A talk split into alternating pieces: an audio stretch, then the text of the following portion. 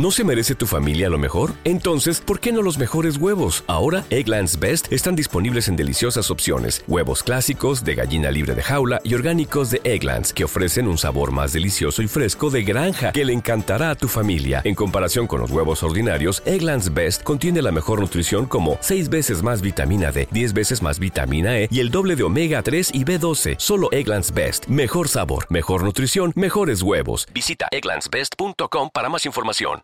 Ya te cuesta progresar. No puedes acumular más volumen de entrenamiento porque se te va el tiempo en el gimnasio. O simplemente quieres aplicar un nuevo estímulo a tu mesociclo, microciclo y demás. ¿Cómo se consigue esto? Pues con las técnicas avanzadas de entrenamiento, que son técnicas que nos permiten aumentar la carga interna, aumentar el estímulo y reducir muchas veces el tiempo de trabajo en el gimnasio. ¿Qué técnica vamos a ver hoy? Pues las técnicas excéntricas. Y hay dos. Veremos cuáles.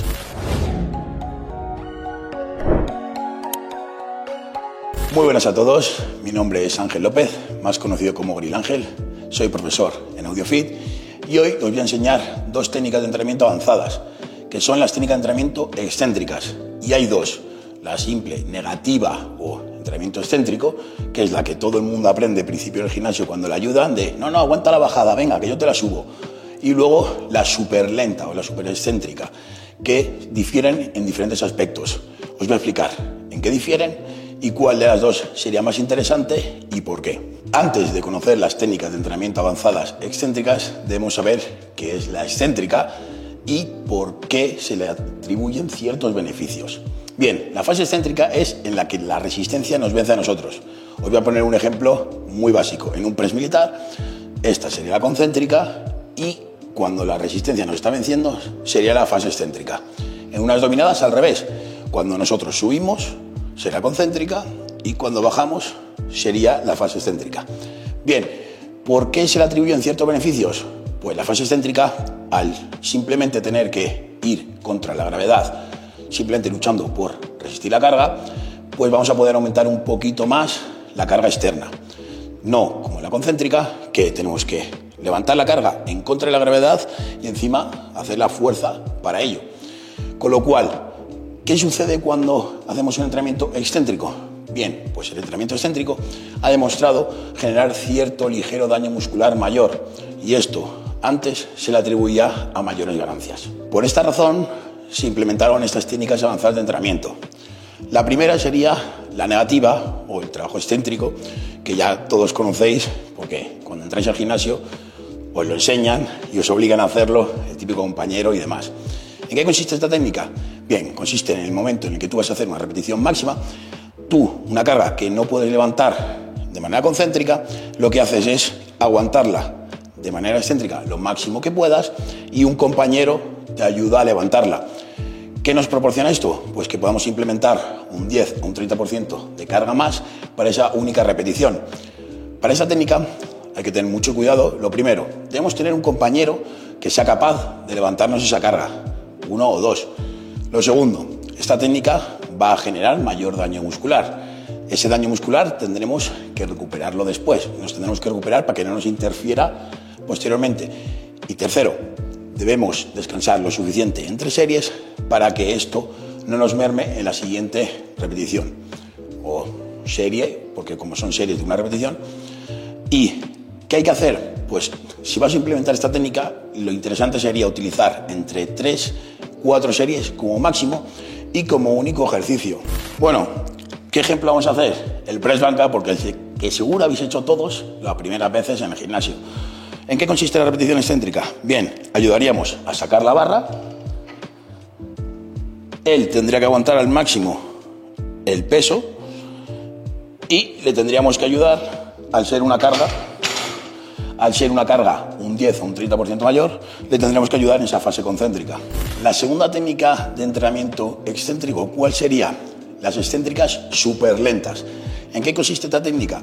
Esta técnica no se utiliza un peso mayor, sino uno menor, entre un 60 o un 85% de las repeticiones que nos marquemos. Es decir, si para cuatro repeticiones utilizamos 100 kilos, utilizaríamos entre 60 u 85, ese rango. ¿En qué consiste esta técnica? Bien, consiste en prolongar la fase excéntrica, es decir, aguantarla entre 1 y 3 segundos, porque se ha visto que más no tiene ningún beneficio, Y lo que realizaríamos sería esta fase excéntrica más lenta para aumentar la carga interna. Esto se pensaba antes que al aumentar la fase excéntrica, tener más daño, generaba mayores ganancias. Pero ahora mismo podría ser también muy interesante cuando se sufre de ligeras molestias en las articulaciones porque disminuimos la carga con la que trabajamos. Sin embargo, el estímulo puede ser muy similar. Como os he explicado, este entrenamiento o esta técnica avanzada consiste en hacer las excéntricas más lentas.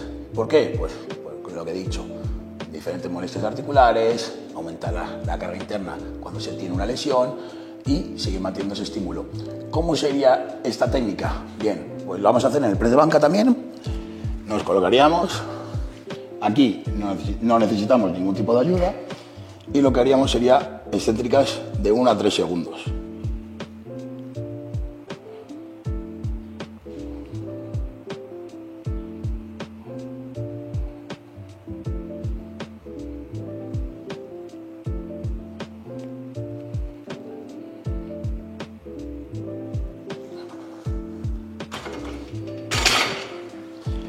¿Qué conseguimos con esto? Pues al utilizar una carga menor, reducimos las posibilidades de lesión y en rehabilitación y recuperación es muy interesante.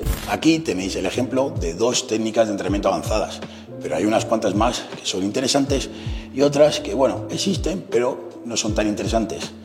¿Y cómo lo sé? Pues tú también lo puedes saber. En el curso del CPE, donde soy profesor en la parte hipertrofia, te explico toda la parte hipertrofia, las técnicas avanzadas cuáles son más interesantes y cuáles no. Pero para ello tienes que apuntarte en el link de la descripción donde tienes el curso del CPE, que es un curso que te capacita para los exámenes de entrenador personal, y también tienes el curso del CPD, que son sobre dietética, suplementación y nutrición, para capacitarte para los exámenes para ser dietista. ¿Para qué sirve todo esto? Pues con los dos cursos podrás llegar a ser un entrenador de la leche como son todos los que ya están apuntados. Así que no lo dudes y los links en la descripción.